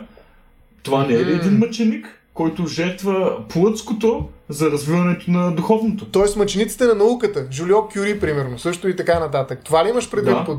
да, но те не вярват в а, спагетеното чудовище. Нали? Тогава все още не е съществено. Е, тогава не са, не са знаели. Дето има един такъв вид за католическия свещеник в Амазония, който проповядва там на туземците и им обяснява за рая, за ада, как ако не вярват, ще се пържат и те го питат е, добре, ти, ние ако никога не бяхме чували за християнство, щяхме ли да се пържим в ада?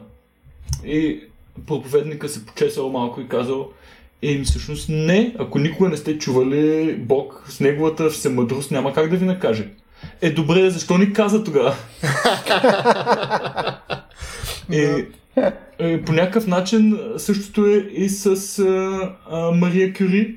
А, не е знаела, не е вярвала, ако беше да, сега. Тя не умира на уста с името на Аллах, нали, примерно. В смисъл Аллах Акбар. Те, разбираш ли смисъл, как, как би звучало не е знаела, това? че се обрича. Да. да. Не знам Трябва... как би, би звучало това на пастафариански, нали? Спагетеното чудовище Акбар, нали? Нещо, някаква такава фраза, в която се вкарваш в огъня в името на, на спагетеното да. чудовище. Ами, да. за домашно си го записвам и ще мисля на този въпрос. Надявам се само, ако имаме такава фраза официална, това да не се приеме като официално Заплах. приемане на тероризма или нещо е такова. Да. Е, пастафарианците ще умират с това а, на устите в леглата си на по 93 години, доволни от живот, проведен в преследване на знанието и на обективния морал и накрая спокойно издъхват за обградени с внуци и правнуци с тази фраза, която някой трябва да измисли. Любо, трябва да сложим едно, че в предаването има продуктово позициониране, да знаеш. точно така, точно така. Не, благодаря на нашия спонсор Летящо спагетено чудовище за това включване. Добре, момчета, ами, мисля, че точно завършваме на най-висока нотка и тук ще дебнем вече включването на Стефан с а, новото му заявление, евентуално за легализация. Legalize uh, Flying Spaghetti Monster. А, Добре, в смисъл, тук буквално в последното ти изречение, Стефане, отново каза за обективен морал, няма да те хващам отново, защото, нали, да, да, да не се впиваме. Виждам те стояне как ръкомахаш, няма спокойно. Ще хвана през ти... екрана, ще хвана и ще спя. Точно така, да. Виждам, виждам. Аз си мълча, опитвам се, ама не знам колко ми се случва. Очудващо благодаря ти. дълго мълча, между другото, да. Еми, постарах се, не знам, не знам дали го оценявате, но, но се надявам да го направя. Благодарим ти, да. не. точно така. Не смисъл, ако не съм аз да го посрещам вашия качествен разговор. А, добре, хора, а, викам да приключим за днес. Мисля, че беше доста интересно. Да благодарим на Стефан, че реши да си отдели от времето и че да. си купи микрофон между другото, което беше аз скандал. много благодаря за поканата и за препоръката за микрофона също. Точно така, точно така. Аудиотехника. Fucking great. Да, а, да благодарим също и на нашите слушатели. Надявам се, че това ви беше интересно и съответно бихте ни слушали отново по такива и други сходни теми. Ако наистина ви беше а, интересна темата, можете да ни подкрепите на patreon.com на клона черта RACIO.BG. Посредством а, тази подкрепа имате достъп до нашия Discord сервер, където си говорим за серия интересни теми, не само за пастафарианство, а и за серия други етическо, а, научни и проче засегнати теми. Да, това беше от нас за днес и до следващия път. Чао! До скоро!